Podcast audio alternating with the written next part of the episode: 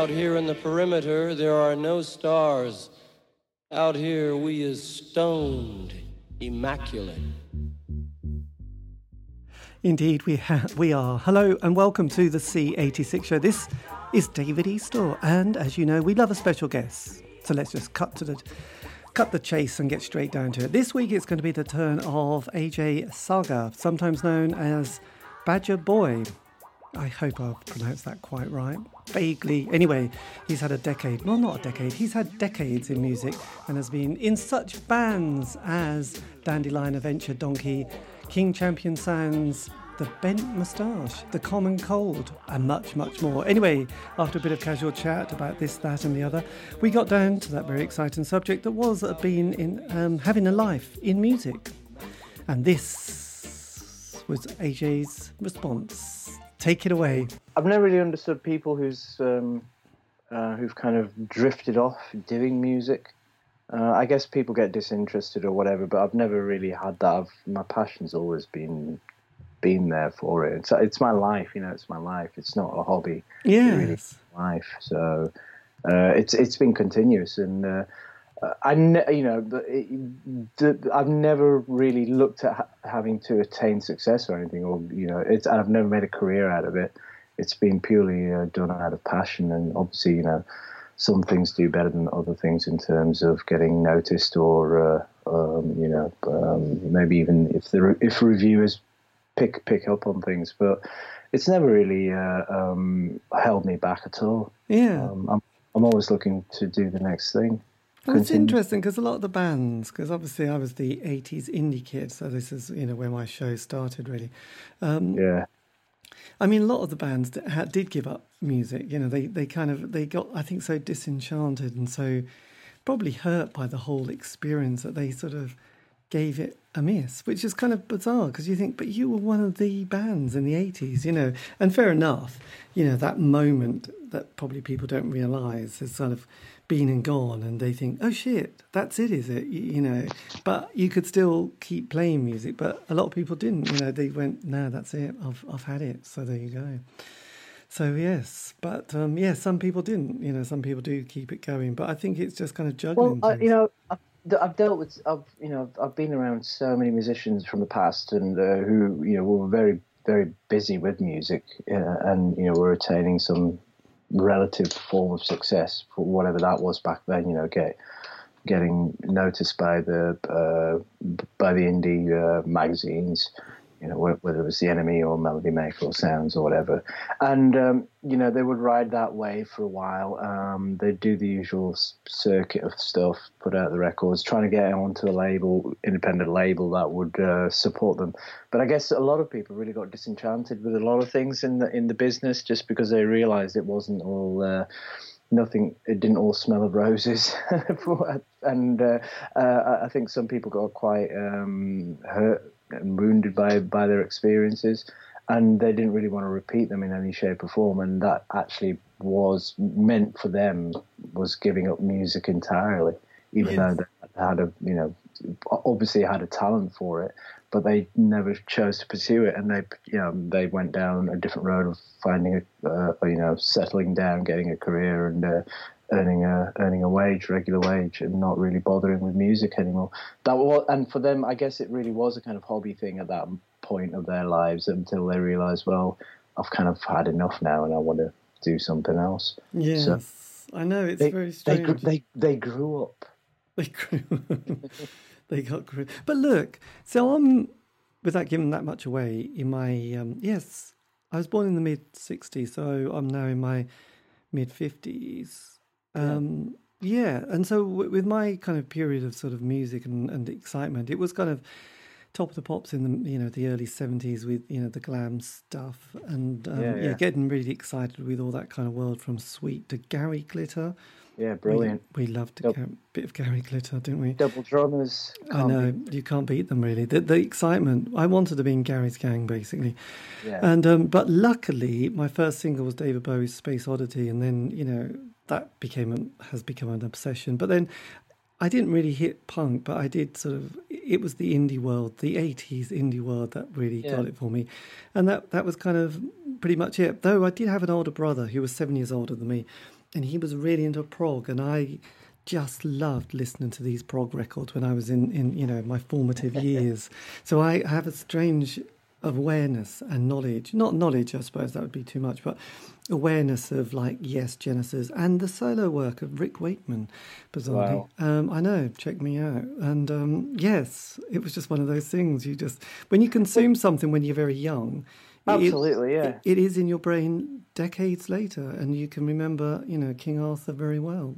No, absolutely, and I think it's also interesting that you know when we were, especially when we when I was younger, my, uh, I mean, I'm, I'm I think I'm probably the same age as you. I was born in '65, and um, but I, you know I moved to Britain in '76 from Kenya, so the, I got given a radio by my mum and dad, or my brother and I did, as a kind of payoff, you know, for dragging us from the African continent to the European continent. But it was, you know, straight into. Uh, straight from sunny uh, uh, Nairobi to uh, grey and dark Glasgow. Oh, um, excellent! So that so that was uh, uh, you know, and we got a radio as a kind of payoff, and uh, I think you know the, the thing that I tripped into at that, at that age, um, I, I, I just started listening to to punk, and I, I, I actually started listening to Peel around then, and that was the first thing I I, I re- that really moved me, and it was kind of like my it was like a, a um, security blanket for me because there was all this hell going on outside in my world. You know, I was having to get used to a, a, brand new world, but that music was the thing that really I held on to, like for dear life. Yeah, it was so exciting at that age. And um, no, it was uh, it, I I I went through all that. But um, going back to where you started, saying you you know you, you had prog and things. Um, I at that time, you know, you, when you're really young, you're kind of kind of snobbish about a lot of other things, especially if you were fighting the punk wars uh, at that time and you know things like prog etc weren't really looked on uh, were looked on with disdain. But i've you know the older you get the more broader your tastes become and the you you actually you know let down. You actually do start listening. And I, when I say listening, I actually mean really listening to music properly, and things like you know whatever Magma or uh, uh, some you know music from that genre would probably uh, it, it, sounds actually pretty cool. There's some really really great stuff in there, you know, and you think, oh, I can see I can see the appeal of it. So, yes, no, it's good. I know. I suppose you know, the, apart from the novelty records that appeared a lot in the '70s by people like Telly, mm. Telly Savalas or somebody, mm-hmm. "Whispering Trees" by the the the people who did "It Ain't Half Hot Mum" and things oh, like that's that. right. Yeah, yeah, and, yeah, yeah. And anything by Benny Hill and some, some yeah. something about a milkman. Yeah, most of it sounds all right. I mean, you know, it's like. Yeah, some of it you. I you Telly Savalas album actually. Excellent. I am pleased that you have and you kept it and you've moved house with it on several occasions. I have, yeah. it's it's in my record collection for sure. yeah. God, that's good. So, what was the first record you bought? Uh, uh, no More Heroes in '77 single. Excellent. That was so cool. Um, and I had to send my I, sent, I had to send my mum to uh, to buy it for me. Um, so she went and got it, and um, and that was actually the case with most of the records that I bought. Well, yeah, nearly all the records I bought. I had to, uh, you know, I had to get. I knew what I wanted, but you know, I, I wasn't really getting. Oh, I wasn't getting any pocket money or anything. So I was just like, if I wanted it, so I have to ask my mum if she'd go and get it for me. And yes. Like, You're buying a lot of records. What music is this? And then yeah, she'd bring the record home, and we'd all have to sit in the front room, and they'd put it on, and I could just see their faces, you know, their jaws dropping. It was just, and I was just like, you know, secretly loving it, but also cringing because I was having to go through all this, and you know, it was just like, oh, oh no, I really don't want you to hear this. It's, you know, it's, I know you're not, you're not going to like it because they were all into Indian, you know, music and Indian film music or whatever, and classical Indian right. music. So uh, it was it was kind of. Uh, I was uh, I was I was on a limb on that front for sure. Because recently I did an interview two weeks ago, probably, with the guy from Cornershop. Oh, Tjinder. Yes. Or ben. Uh, to, um, who was the first guy you said? Tjinder. Yes, that was him. Yeah, they're all really good friends because yes. they all from uh, they all went to college in Preston. The Preston connection, and, and yeah. then something to do with Leicester and playing chess. He told me. yeah, exactly. Well, the funny thing is that the singer of um, um, Dandelion Adventure, Mark, he was the one who came up with the whole idea, really, about with um, for Cornershop because he, he he he always used to have these. Um, he used to have millions and millions of mad ideas. Really, you know, kind of. He's kind of a genius on that side of on on, on that side of things. Um, and he, you know, he was always going on to me about, yeah, we should get an all, you should get an all Indian band together, you, know, you Tjinder, uh, brother, and uh, you know, we'll get we'll just make it all Indians. And and he came up with a name. We'll call it Corner Shop. And, you know, we'll take it. And I was like, Mark, it's a total joke. I'm not going to do that. I can't do it. But he actually went through with it, and he was kind of the guy behind it. And he was, you know, he was their manager for uh, quite a, quite a while as well. Yes. Well, I, I remember them in the early days before they had the big single, and uh, you know, kind of John Peel picked up on them quite a lot, and then yeah, he, you know, I just couldn't believe the stuff he did, and uh, yeah, and still, and just released an album this year, which is which is it's really good. Yes, I know. I mean, it was it's kind of you're almost penalised for sort of keep making music because obviously it's like yes, we've got enough of your material. Oh, you've got another album. You know what yeah, I mean? It's that kind I know, of. It, I know, I know, I it's know. terrible, isn't it? You know, as a fan, you think, God, I'm such a terrible, terrible fan. But you know, it's like how many Cocteau Twins albums do you need? You kind of get the gist, don't you? Yeah, but you still need that extra one. You, you need them all. you need them all. You know, you, you... Uh, do you know? Do you know what I had? I was uh, well. Uh, sorry to keep interrupting you, by the way, but I, am a massive Cocteaus fan. I was. You know, I used to go and see them a lot, and um, uh, you know, I, buy, I, had all the records, all the Peel sessions I record as soon as they were broadcast or whatever. But you know, when they left, um, it was around 4 AD, wasn't it? Uh, 80, you know, 88, 89, they signed to a major. And I was just like, oh no. And I really, I refused to, I re- actually did refuse to buy any, um, any of their albums on on the major labels. But I was in, uh, I played a show last week in Rotterdam. I always go record shopping, like I'm a total vinyl junkie. And I was flicking through the Cocteaus thing, and I came across that uh, Milk and Kisses album. Oh yes. And I thought, fuck it, I'm gonna buy it and I did, and I brought it home. And it's actually, I'm looking at it now. It's on my turntable, and it's, I loved it. And I was like, why, you know, you know, it was like another of those things. You just like when you're younger, you just you're really kind of a bit snobbish about things.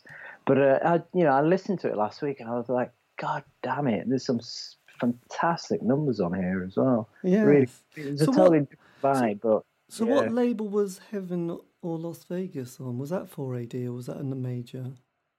Was that on the? Um, I don't know. I'm just going to slide the record, one of the record cupboards open, and I will tell you in about five seconds. That, that was their kind of the major one, wasn't it? Yeah. That was when it all happened. Seriously. Cocteaus, here we go. Um, oh, that was on 4AD. It was there.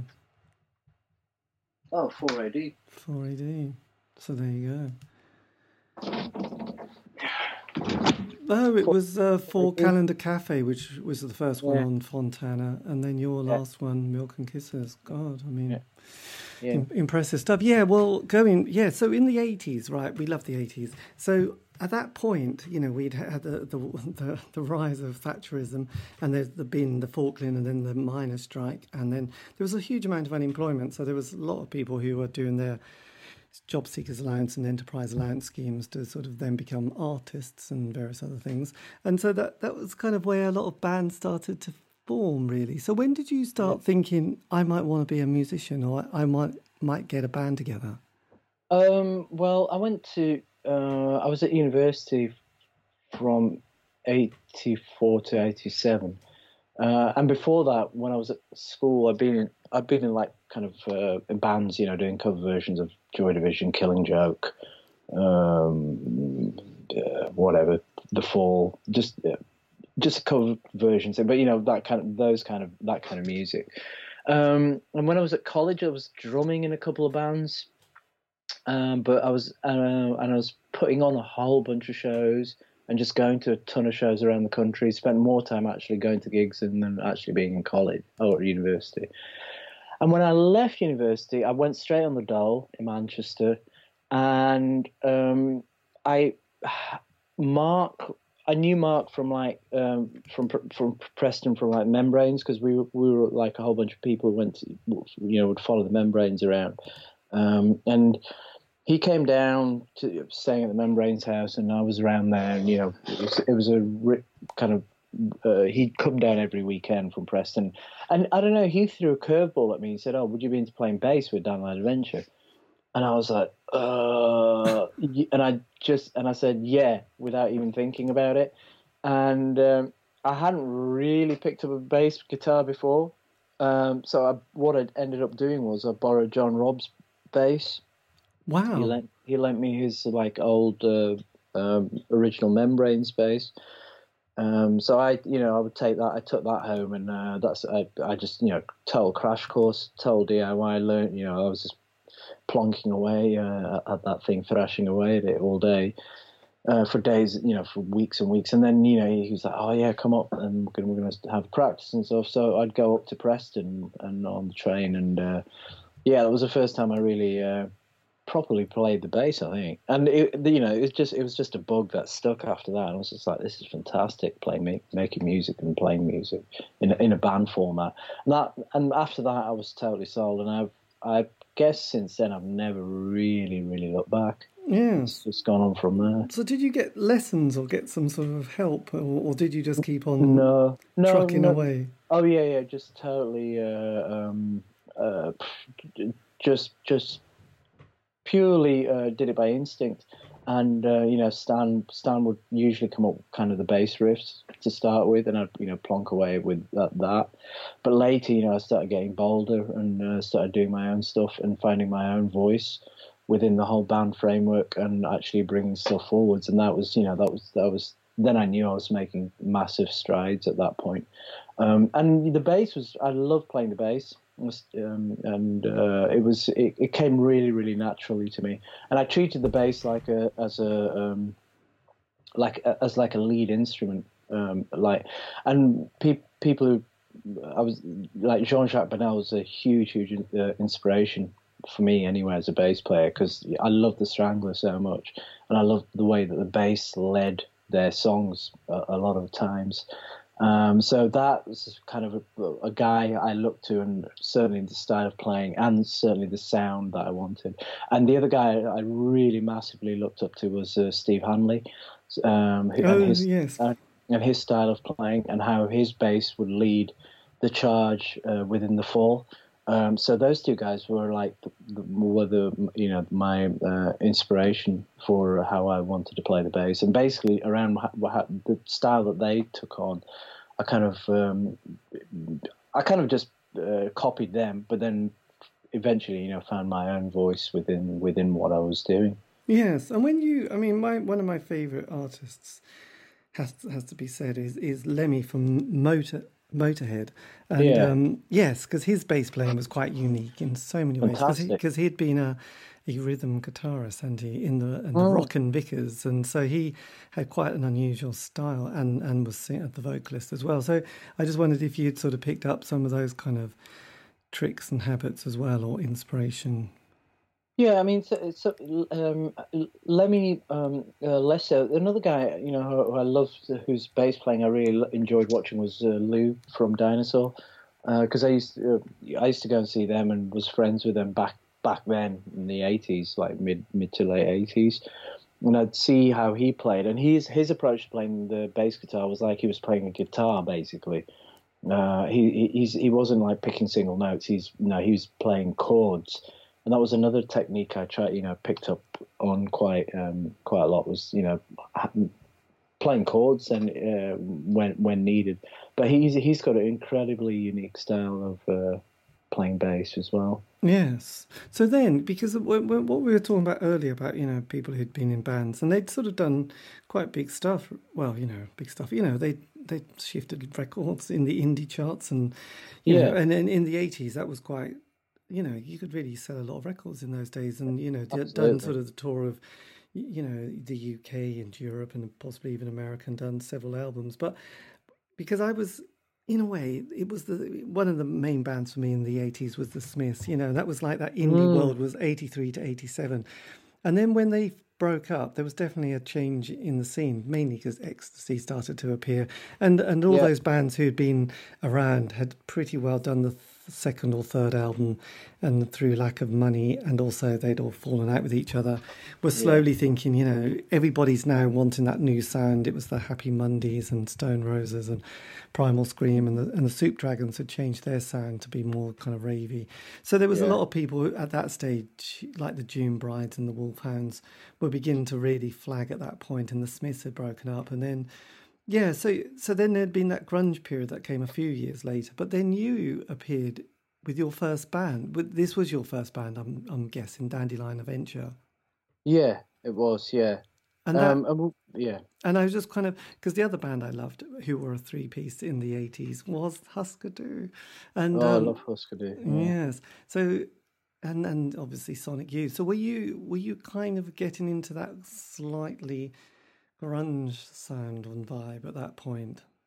Um, it was funny because uh, I mean, different people did throw that term in, but it was it, we never uh, we never deliberately looked at it that way at all. I mean, we were all uh, massively influenced by the Fall. I mean, we were all Mark and I were total Fall heads, um, and uh, and Mark coming from Preston, you know, Lancashire, he, he's got that Lancashire uh, twang to him. So everybody would sort of say, "Oh, it's, he sounds like Mark Smith," and um, and, and our sound was I, I wouldn't say it was really well not grungy, but I don't mean uh, another somebody else called it thrashadelic, which I thought was maybe a better uh, way of looking at it. Um, and I think some of you know some of the songs are quite you know quite surreal. Can take on a real Beefheartian turn sometimes, or uh, you, you know the obvious reference obviously would be the Fall, but we would also you know do uh, really. Uh, weird things it, it was there was it, it, we never we didn't make the um the songs to be weird deliberately but that's just like it was the nature of the people involved uh, to make make it go make those songs go that way and we had two drummers as well you know we had a double drummer attack so we had to find um, a form and structure to accommodate two drummers within the within the song frameworks as well Yes. um, yeah That, that was quite interesting as well. Yeah, yeah, that was. Uh, I mean that that came about because uh, Jeff was our original, well, was our drummer, and he had to go away. Um, I don't know if he was going to. He was at college at that time for a while, so he, or he had to do exams. So we needed to, but we need we really had to do some shows. I think maybe opening for the Valentines or something at that time, and. Um, uh, and so we'd asked Jason, who lived in Preston, and he's an absolutely phenomenal drummer. Um, and when we'd done those shows with them, we were like, well, why don't we keep Jason and Jeff together and get them, you know, get the double drumming thing going again? And again, it was like a homage to the Glitter Band and to the Fall. Um, and we made, yeah, we made it work. And you know, it sounded great, it looked great, and uh, you know, it was, it was something that we, it was definitely something. If you wanted to pull, you know, pull out a card trick uh, on a particular night anywhere, you know, Double Drummers does it every time. It's it's just yeah, it's it's, ma- it's huge. It sounds huge. It looks great, and it's uh, and they it, it's a real battery charge uh, through your set. Uh, battery charge through sets through the whole set. So no, it was it was fantastic. It was really really cool. Yes. Um, so yeah, five people on stage. I know. Um, Well, Adam, I remember Adam Ant's sound the early years. Oh, yeah. was was kind of incredible. and, brilliant, you know, yeah. you just got to have that excitement of it. So, did Mm. you when you first started? Did you have any kind of plan, or was it like just a very organic? oh No, God, this is happening yeah. now. This is happening. Oh my God, we got the album. Well, kind of. It was. I mean, we uh, Mark and I would always have those. Um, again, it was you know it was those teenage dreams. You you you're you're, you're in your bedroom or you we we were down the pub or we've finished the rehearsals and you just have mad ideas and you have you have a lot of ambition and you have a lot of things you want to do in your life and you never. I mean. When you when you when you're younger, you, you you don't really have a care in the world, and you think that you know the world is, is at your feet and things will happen. And in, in a way, because we were so determined, um, and we had this vision that a lot of people who were around us lived in like people in Preston believed in that vision as well. So you know, so Action Records were like, "Oh yeah, we've seen your shows. Are you going to do a record? Yeah, well we'll put it out." I was like, oh, "Okay," and then um, and then you know people like the Pastels picked up on us, the, the Valentines picked up on us and started offering us uh, support shows, uh, support slots, and we kind of thought, oh well, this is how it works. Uh, we knew how lucky we were, but it was also like um, we, we were kind of just yeah, we just thought this is okay. This is great. This is really cool. But when I look back on it all now, and I'm like, Jesus, we were really incredibly lucky with the way things went, and how, you know what what we achieved and how we got about to do those things. Um, it's not that doesn't happen by accident. And obviously, because of the length of time I've been making music, I just realized how incredibly difficult it is to get any kind of attention or noticed in any shape or form, especially if it's a DIY. Uh, well, I uh, guess looking back at that period, which I hadn't really appreciated until recently, was that you had these kind of gatekeepers, uh, especially yeah. then. And you know, you had John Peel, which was massive, but then you had people like huge. then you had Janice, you know, Long and Kid Long, Jensen yeah. and, and people like that. But then you had the music papers, which, like the NME, had something like I don't know, hundred thousand a week, I think. Yeah. But then you had Melody Maker Sounds and Record Mirror, so it was all. It kind of, you know, it didn't take sometimes much to suddenly, if you got a John Peel play and then that session, you know, they, yeah. they, the likelihood is then some young promoter, and when you say promoter, that's quite a fancy word, somebody because every city had a kind of venue, basically like an art centre type thing, and an indie night on a you know Monday or Tuesday, Wednesday. Like Norwich had the Wild Club, but there were clubs yeah. all over the country, from Brighton to Bristol to Glasgow, Leeds, and you know, and you had all those pubs in London, like the George Robey, and then Princess Charlotte in Leicester. So yeah, yeah. So it was kind of you would just get that phone call and say, "Do you want to play in Norwich on Wednesday, the 20th of March?" You know, and you know, with three other bands probably, and and you'd probably exactly, go, yeah. yes, we'll get a van and we'll be there. Thank you very much. Where is Norwich, by the way? yeah, exactly. No, but that's, it's, it, de- it definitely worked that way. I mean, we and I, I realized um, uh, later when we when we did init- initially start looking uh, for shows when the whole thing was kicking off. Um, I mean, I remember I booked the very first tour myself, and that was literally, you know, phoning phoning people up and uh, or sending letters out and hoping to get a reply on the cassettes that I'd sent to folks. Um, uh, and then you know we went on the very very very first tour we did was uh, it was three bands. It was us, uh, a band called the Flaps from uh, uh, North Wales, and a band called Stretchheads from Glasgow.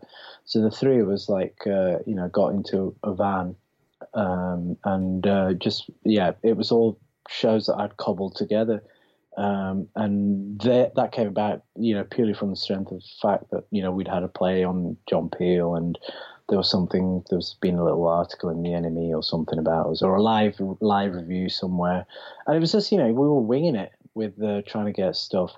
Um, but it helped massively the fact that you did have uh, get some airplay on Peel or um, you did have that live review in in the NME or, or in the Melody Maker, and then you started meeting people from the you know from the for, for, for journalists or whatever, or kind of new people. I lived in Manchester, so there's you know there's folks from City Life magazine or whatever, and you got to know a whole uh, um, community of musicians in the city and obviously, you know, they'd heard about your band, and you know, they'd obviously tipped somebody else off about it, etc., etc. So, in in that way, it, news could uh, and usually did travel quite fast. Um, and if you were good enough and people liked it, then it worked to your advantage. Um, so no, it was it was interesting. It was good. Yes, because um, but with a lot of bands, they do have a like a four or five year narrative, don't they? They they get that you know that together you know 12 months a john you know a spin on the john peel show the john yeah. session that first album you know the you know the random kind of tour which isn't kind of coordinated but you know it's kind of happening and you're not playing you know and you're playing in front of people who aren't your friends and family and anybody else you can emotionally blackmail to see. You know, they're complete no. strangers all over the place who vaguely know your lyrics, and it's getting exciting. And then the second album can be a bit tricky, and you know, the third, let's face it, that's all over by then. But yeah. but your your your narrative of the first band is quite short, isn't it? Uh, yeah. I mean, it didn't. the last from I think we oh well I know when we broke up we broke up in uh, 90, 1990 and the reason for that was because we'd been again we'd be this was this was something that you know got given to us and we were like so incredibly happy it happened there was a, there was a kind of like agency in Liverpool and they were offering these bands like tours of uh, uh, of like Germany uh, and even providing the van and a driver to take you there and tour, and then you know they take a cut of the took a, take a cut of the fees that were given to us for their to pay for themselves, and we and they said to us, "Oh, we can get you shows here, here, here," and you know, finishing in Berlin, and um, and the Berlin show was going to happen on the day the wall was co- going to come down, mm. and so you know we were like incredibly excited about the whole thing, um, and it was just like a couple of weeks before um, before the tour happened, um, they got in touch with us and said, "Oh, you know, our van's broken down and we can't get a replacement or anything. Can you guys help us out?" Well, Stan, our guitar player, had a van, and so I just thought, "Well, this is going to be easy. We'll, you know, we'll just go in, go in Stan's van and uh, complete the tour. Uh, you know, we'll pay Stan for the, uh, for the rental of the van, etc." But um, so we put it to him, and he didn't want to. he didn't want to take his van abroad, and uh, and I couldn't believe it. I was just like in complete shock. Was, and like none of the other band members could understand it either, and we couldn't. Um, yeah, uh, so we thought we could hire one, get one from Salford Van Hire or something, but it was just uh, it, it, was financially too much for us. Um, so we cancelled the tour, and I just thought, well, if if he's gonna if he's not if if that isn't enough to get you excited to you know be in a band and go abroad and you know you, you take your band just to do that, then I don't really want to play uh, in the band anymore. So I was just like, I've had it. And Mark was like, "Yeah, sod this, can't be bothered." Yes, so that was it. Was it going to be the Loft in Berlin? There was a venue which I think I don't know. There was probably quite a lot of venues, weren't there? But yeah, but I, I can't remember exactly where we were meant to be playing in Berlin from that tour. But uh, I mean, it, I mean, it was just the fact that we were even going to be in the city on the night. Or, yes, or the night that the wall would come down. I just thought this is a chance to be part of history, and you know, and. Uh, not just to be there to be making music, but actually to witness a change. You know, in uh, the most it, important thing in the in, in yeah, the West in, in decades. Yeah. It's uh, yes, I, so, I, that's that's mm. not yeah. That was that was a difficult one to um, maneuver, really, wasn't it? Yeah, that was yeah. that was such a shame. I was you know like oh, never mind. Yeah. You know what can you say about from that's the end of the band? Yes, I suppose you're not going to really pick up from there, are you? No, it didn't really have any. Um, it wasn't. I mean, if if something that that doesn't thrill you, you know, about going abroad, and then you make a sacrifice of taking, you know, your form, your transport uh, in place of what was being originally offered, then I really don't think that it's uh, worth pursuing. I mean, you obviously don't have the same vision as the other members of the band. yeah.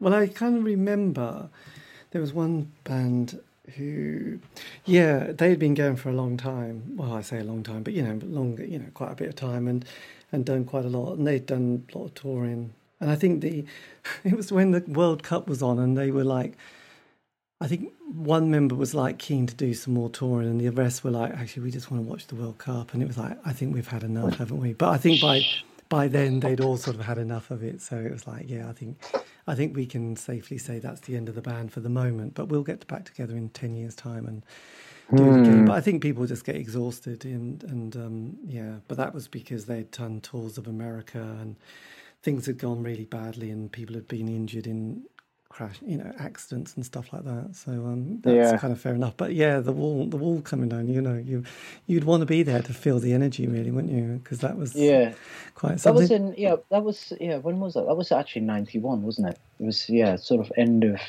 towards the end of ninety one. So the band probably split up uh, just before that, around end of summer or something. Yeah. So um, yeah, it was quite a moment. So then, what happens with you after that? Um, I was living. Um, I was living in, in Manchester at the time, and uh, I was I was like really old friends with uh, Dinosaur Junior.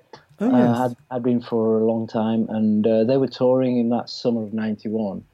Um, so um, I I quit my job in Manchester, and because uh, the band weren't going either on either, I was just like, right. I got an Interrail ticket and decided to go watching Dinosaur play in Europe. Um, and I did that for a couple of weeks, and then spent the last two weeks in Holland uh, with uh, staying in a like big squatted villa out in the countryside north of Amsterdam with members of the Ex and Dog Faced Hermans. And uh, so, and after two weeks there, they were like, "Oh, what are you going to do when you get back?" And I was like, "Well, I'm not really sure. I don't really know. Actually, probably you know, sign on or uh, and see what happens." Um, they were like, "Well, why don't you just come over here?" Um, you know, and I was like, oh, okay." So six months later, and the 30th of December '91, I moved over, moved over to Holland, and Yes. I've been been here ever since. Wow, that's an amazing moment. Yeah.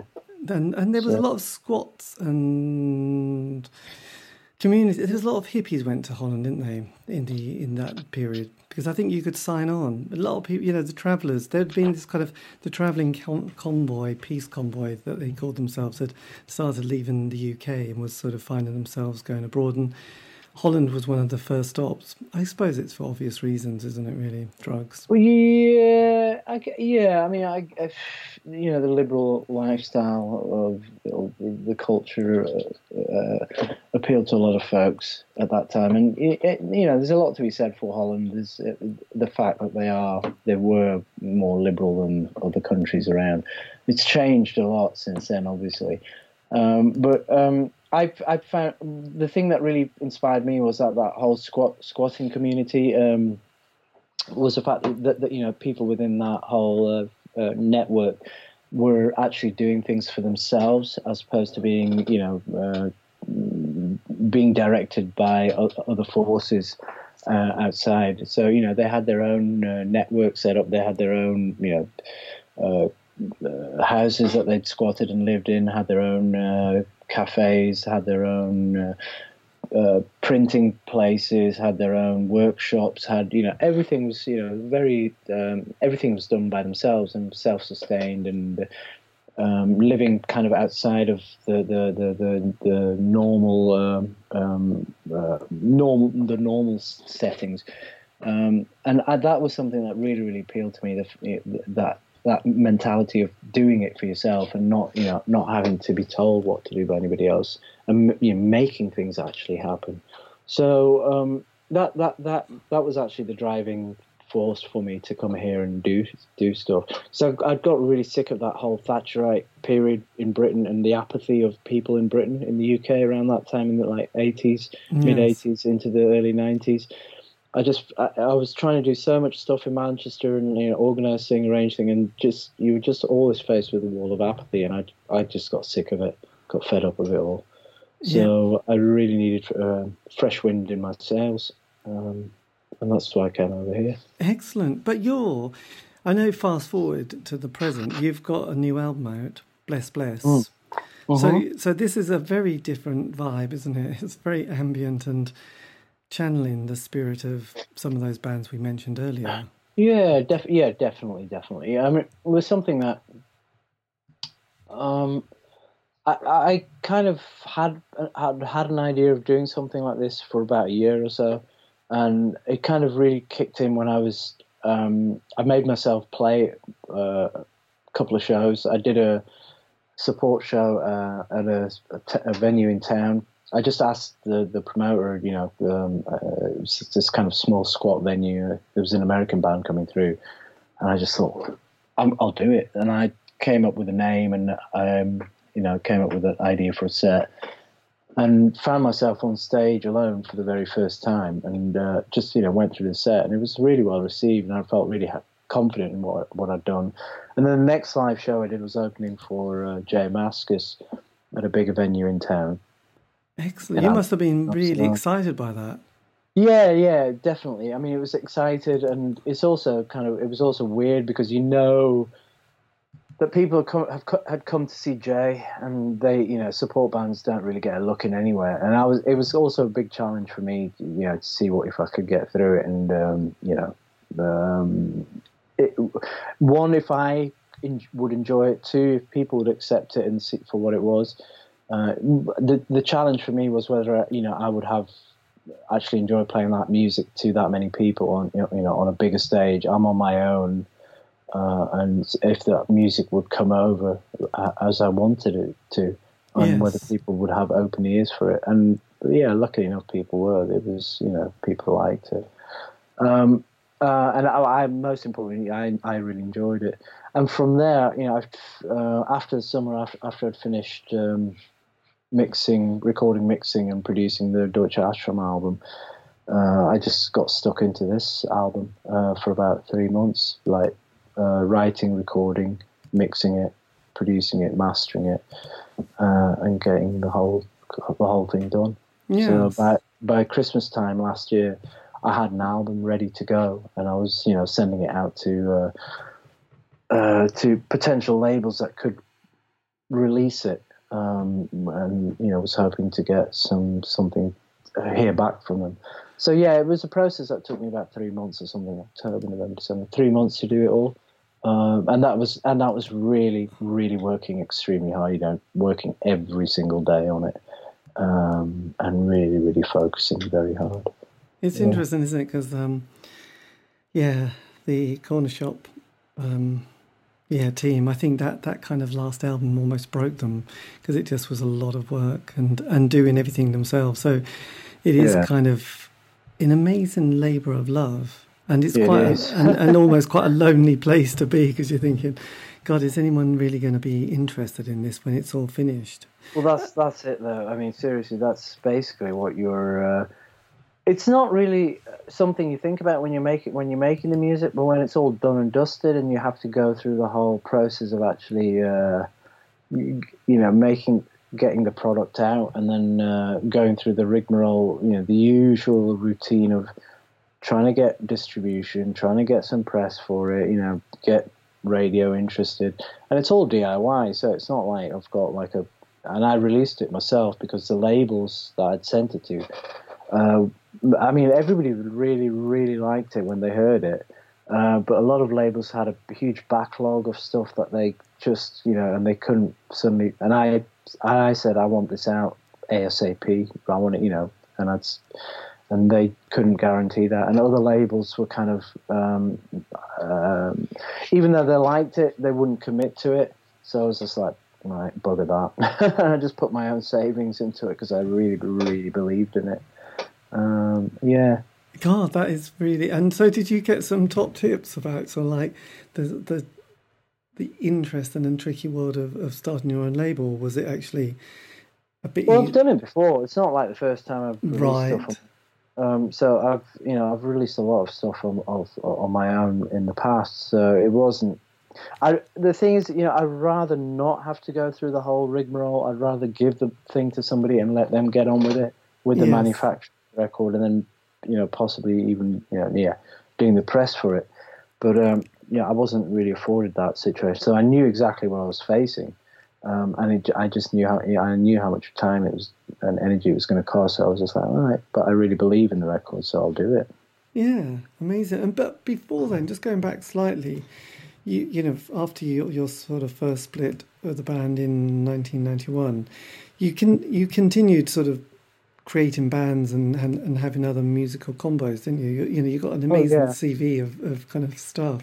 So what was the, you know what was kind of briefly what were the kind of the highs and lows of that kind of kind of narrative? Um, well, when I moved to Holland, I started a band called Donkey, and from that, um, uh, the, the, I released the very first uh, single myself. It was a double seven inch, uh, and based from that, it was like it got kind of got some notice uh, in other places. Um, and I got contacted by this guy in England. He was called uh, Paul Kearney, and he was like, "Oh, I really love your band, and you know, are you going to release anything else?" I said, "Yeah, I want to release another single." He said, "Well, I'll, I'll do it." And he'd never had a, done a label before, but he really wanted to just release our stuff to start with. And his label, I said, "What's what are you going to call your label?" He said, "Guided Missile." So he started the Guided Missile label, which uh, and from that, you know, he grew and started putting out bands like Country Teasers, Biss, and uh, um, Yummy Fur and Long Leg and whatever. And Peel Peel really loved his label, and we got a Peel session from that as well. From the Donkey got Peel session, which we went and did as well. Um, and after that, yeah, i when I'd gone through that, did the Bent Moustache for a number of years. You know, we did a couple of US tours, did a tour opening for Sebadoh in the States, and you know, did a whole bunch of shows here in Europe.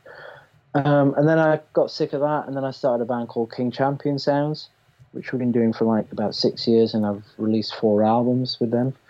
Um, which is, you know, it's gone down a real storm. It's like eight people on stage, and we've got like a whole whole horn section, etc.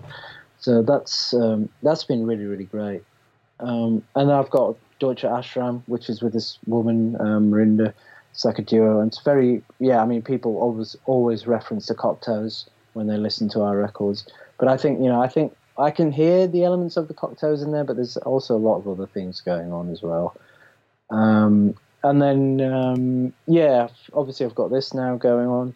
I'm just finishing an album. My next album is going to be University Challenged, which is uh, me, Ollie from King Champion Sounds, and this guy Kohei, Japanese guy in a band called Bo Ningen, and we've kind of got this drone drone. Well, drone's a very loose term for it because I love melodies, so there are melodies in there. But just if I loosely have to describe it, it's kind of like a yeah, I don't know, drone melody uh, project.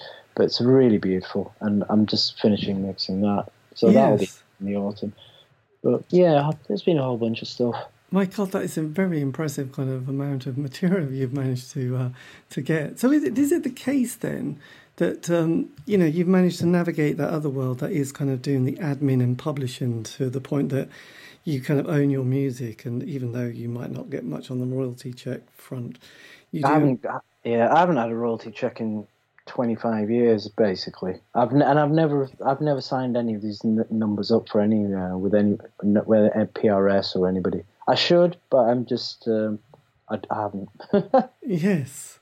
So yeah, so yeah, I just so you you you own all the material that you've done. Yeah. Which is kind yeah. of the, the most it kind of well most because there's quite a few bands I've spoke to or musicians who are really disappointed or fed up that you know they don't have the mu- their music anymore and it's not theirs and you know, and somebody else is, might be making a bit of money for it, but they, they don't have that ability to say, right, one day I'm going to archive all my stuff and no one can stop me. But um, yeah, it's, it's a rock and a hard place, basically, isn't it?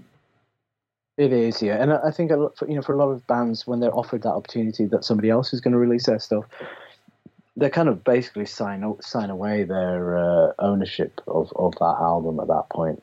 Um, because the labels really know how to uh, make the most out of the situation. So they'll probably say, you know, we're own we'll own this album for you know 20, 25 years, and thereafter you can have it. And by which time, you know, it's, it's kind of pointless. Yes. Really.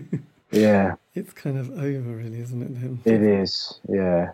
Yeah, it's a bit too late. And so, what would you say to a and you know, your 18 year old self starting out, if you could have said something to them back when you were beginning this journey?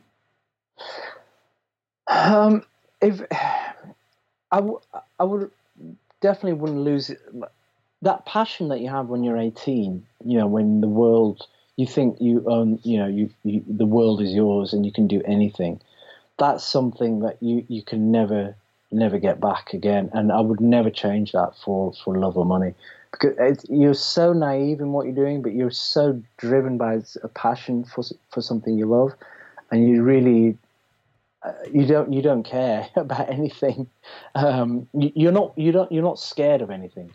Uh, whereas you know in later years you become really wary of things of the industry and how things work, and it's a case of who you know and you know and uh, uh, connections or whatever that kind of bullshit. But that you know when you're 18 when, and you're just all you're driven about is getting you just want to play you just want to play music you want to be on a stage you know you want to have your you want to get drunk after the show and that energy and vitality and passion that you have at that age, I would never change that for anything. And if if I was going to offer advice at that age, I would just say, yeah, do it, just do it, just do it. And that's the only way to learn. Is you is you sometimes have to fall down to learn things the hard way, but it's, it's you know that's part of the that journey. So anyway, yes. I would like say just do what do what you want to do. I mean, obviously, the, you... the thing the thing is now, you know, nowadays with technology, every especially with the internet, things have drastically changed. I mean, we can't really compare things to the mid '80s or the you know the early '90s to what they are now anymore because everything's so connected and it's so much easier to get your music out on any you know on any platform. Bandcamp, you you don't even you know you don't even have to have a physical product out. You can just put it on Bandcamp and uh, maybe make make a bit of money back on it, um, which I think is fantastic. By the way, I think it's really really wonderful that all this technology has allowed bands and musicians to be able to do stuff themselves, you know, record themselves really easily uh, and get their music out. Because then, you know, you, do, you can find some really, really, really amazing things out there. Um, um, obviously, there's a lot of dross as well, but there is, you know, there are a lot of gems out there. Um, and and I think that the way people what makes people tick making music these days is I see it really I see it a lot. I work at a club in town called the Paradiso, and I, and I see you know how young bands coming through through our wall you know through our doors. Uh, their motivation for making music is something I think um, it's it, the passion's there definitely, but the way that they've gone about bringing their music out to the rest of the world is very much different from how we did it. you know, they they they're writing emails and you know getting answer almost instantaneously, and they've got a whole network or uh, built up very quickly. Whereas you know it would usually take us a lot of a lot of time to be able to you know to get that far. Um, and that was you know either by playing gigs or through the fanzine culture or uh, um, you know getting mentioned in publications uh, and simple things like getting played on, on the Peel show. Yeah. And nowadays, and nowadays, you know, the radio network thing is, you know, if you if you get played on Six Music, that's considered a big thing. And if you, if yeah, publications, I don't know what online things, the Quietus maybe, or um, maybe there's, there's, a bunch of uh, online blogs for music, but there's nothing specific where you can really turn to and say, oh, you know, I got a mention in that, where everybody's like, whoa. I guess, you know, maybe Uncut and Mojo, but that's uh, beyond that. I really can't, I really don't know anything else. Yeah, I know it's a, it's a, it is. Yeah, a lot of people have said similar things. You know, it's like it's kind of easier, but they, and I don't know what the kind of whole network of live gigs is like anymore, really, in this country. I mean, they they still still they still happen, but obviously, you're not. You know, when you're not twenty or I don't know eighteen no. anymore, you can't quite relate what what do eighteen or twenty year olds think because you don't, you're not. You know, you're just not. That, yeah. You're not that person anymore, and um, yeah. No it is a different a different world, but it's interesting. Yeah. And when, so, just lastly, when we when you sort of look back on, and sort of what you've done, and obviously you know you've got this new album and, and focus, but you know looking back, is there is there any sort of particular moment that you thought, God, that was absolutely brilliant, and you're a bit disappointed with it that it didn't go on, or uh, is there any bits that you look back and thought, God, I wished I'd done that quite a lot differently, but you know it doesn't matter. Well, I definitely wish Dandelion Adventure had gone on longer because I think we had so much going on for us and we were building up so much momentum. Um, and we had, you know, we still had so many really, really great ideas, and we could have just grown and grown to be an even better band. Uh, and um, it, yeah, it, that's I, I, I, still find that a real shame that you know that we never really. Uh, um, when the we didn't complete the the the, the, the trip yes. with, with all this the way it did. You know, I did make an album with Mark and with Dave Chambers, who used to be in Cornershop, um, and like a couple of other Preston lads. I was I, I did an album like two three years ago with a couple. we went under the name The Common Cold, and um, it was a re- really really good album. I'm really proud of that album and Action Records put it out as well. And we did a bunch of shows in the UK, which went down really well.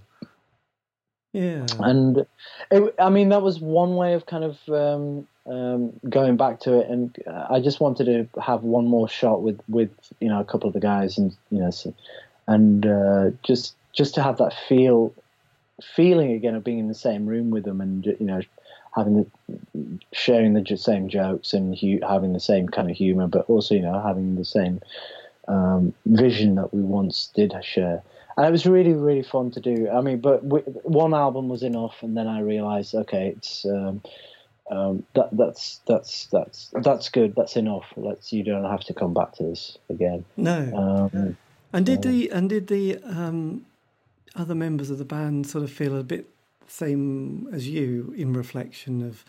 Well, the, you know, the Common Cold. The thing again with the Common Cold, and like it's a lot with all the other bands. I I, I end up doing the donkey work for everything. You know, I wrote all the songs, ended up recording everything and mixing it and sorting out the label and distribution. I organised the whole UK tour for them, and you know, basically, and I, I was just like, you know, you guys are same age as me, and you know, maybe a bit younger, but you've you've also you you know you're not. People have to need to pull their equal weight on things, and uh, that was the kind. I mean, that's been it's not the only band where I've had a source of frustration about that, but that's because I am I, I'll admit it. I am so driven by what I do. I really want it to be good, and I want it to go far. And I want, and I'll only put a product out which I think is really good. Music, it musically stands is is really you know really strong. Um, and I just need the other people around me also to share the vision and also to put, but, but also to put in put in the work um, with all aspects of being in a band. Uh, and that doesn't always happen. And with a common cold, it was kind of going that way, and I realised, well, you don't want to get start getting frustrated again. So it was it was better just to uh, end it after that.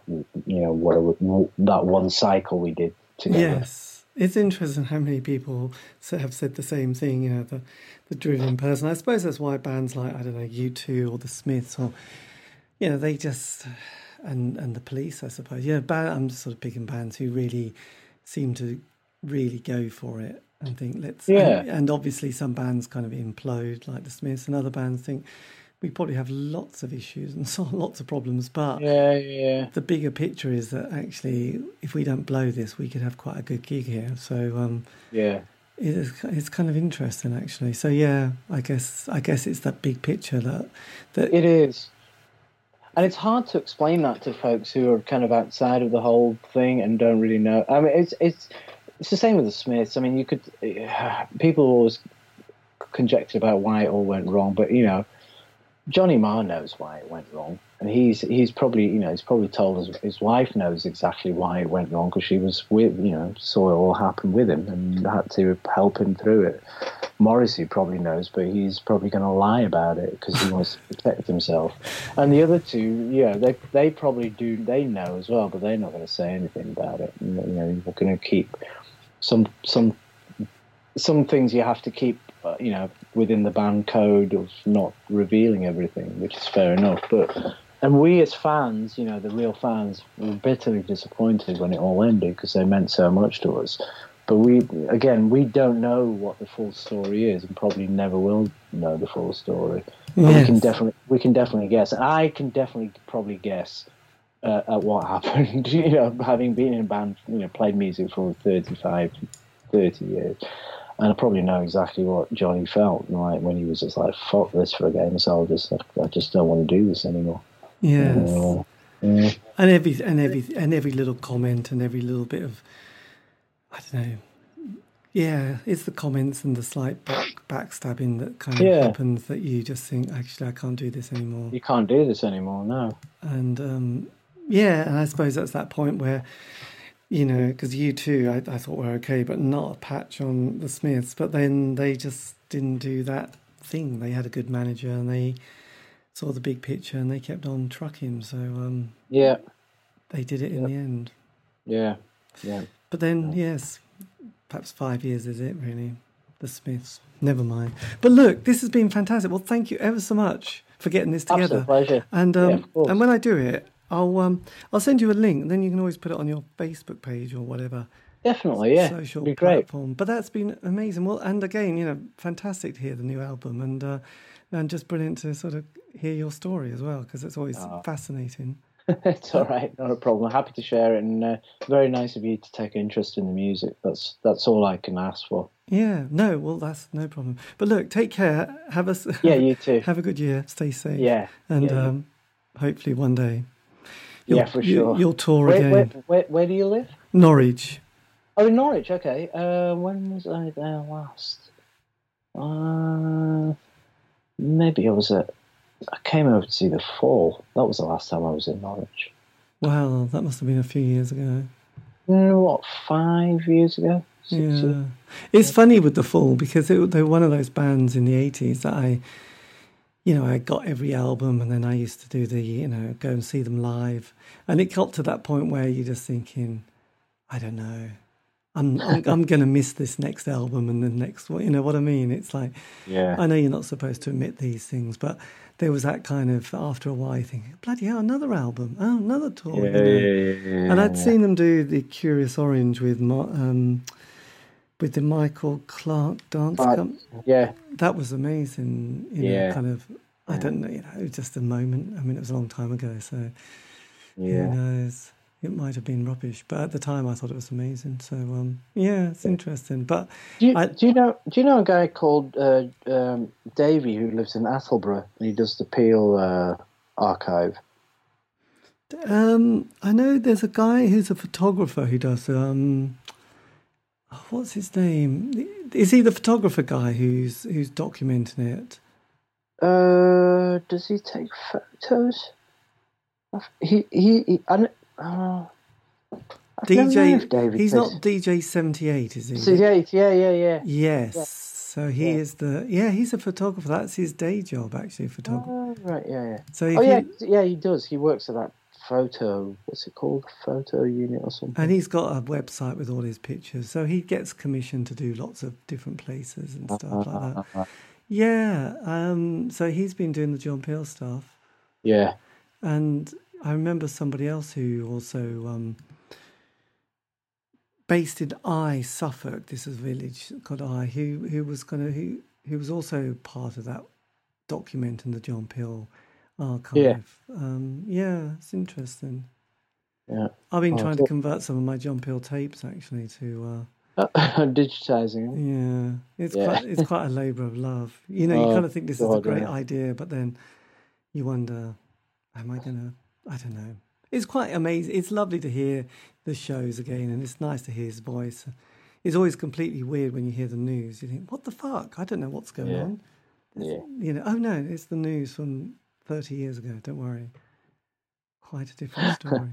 I know, I know, I know. But yeah. yeah, I miss, really miss him still. Yes, I am completely fucked without him. Because the problem is, and I was aware of this, I kind of relied on him. I just thought John will sort it out. You know, he'll he'll give me the indie track, he'll give me the Bhundu Boys, he'll give me Mm-hmm. Gregory Isaac, he'll give me a rap song that he's Yeah, got. yeah. He's listened to all the shit and he's given me the best one. And Best ones. you know, yeah. and that's that was it. You know, so I got into anything from Bulgarian folk to Zimbabwe pop and and anything else. You know, and and rap. You know, because I knew that he he kind of filtered it and just said, David. yeah.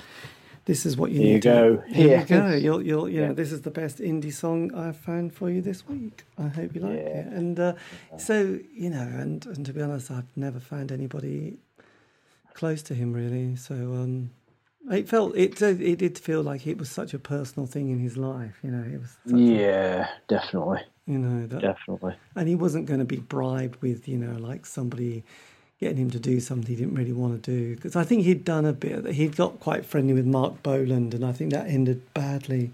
It and I did, think, yeah. And I think after that, he thought, I'm never going to get close to any more kind of um, artists because they're going to get pissed off when, A, I'm going to get pissed off when they get so big they don't want to talk to me. And then, then when the time comes, you know, I don't want to play their last album because it's absolutely rubbish. they're going to get upset. Yeah. So I think Marc got really upset with it. So, uh, yes. It's a funny one, isn't it? Rock and roll. Yeah, don't don't get too close to your don't yeah don't get too close to your heroes or don't be if you're a fan don't get too close to those people you like too much. It's the operative. Uh, It's tricky though when you're a Yeah. Smiths fan, though, isn't it? yeah, well, you know, I I saw them from the beginning, and I went to so many shows, um, travelled around, hitching around the country, and you know, met other fans that way. Um, but yeah, it was an obsession as well. You know, it was like the Cocteaus were an obsession, and the Smiths were an obsession. um, the fall, you know, being my lifetime obsession. And uh, but those those bands just matter, you know, they really really matter, and Yes. uh, you, you do anything for them just to to get close to the whole thing. I know. be, It's great to be a fan. yeah, it is for sure. Yeah, I know. But look, thank you ever so much, and um, yeah, you too. take care, and we'll Have a great evening. you too, and Stay- uh, stay safe. Okay, thanks there. Cheers. Bye bye. And that is the end of the interview. If you're still with me, well done. You will get a medal. This has been David Eastaugh. That's and the C86 show, and that was AJ Aja Saga, sometimes known as Badger Boy, who's got a new album out called Bless Bless that has just been released. So hopefully you'll be able to find that down, find it, track it down, buy a copy. It might just change your life. Anyway, if you want to contact me for some random reason, you can on Facebook, Instagram, just do at C86 Show. And also all these shows have been archived, so you can find those on um, Spotify, iTunes, and Podbean. Just do C86 Show. It's all there and much, much more. Anyway, have a great week. Stay safe. We will be back.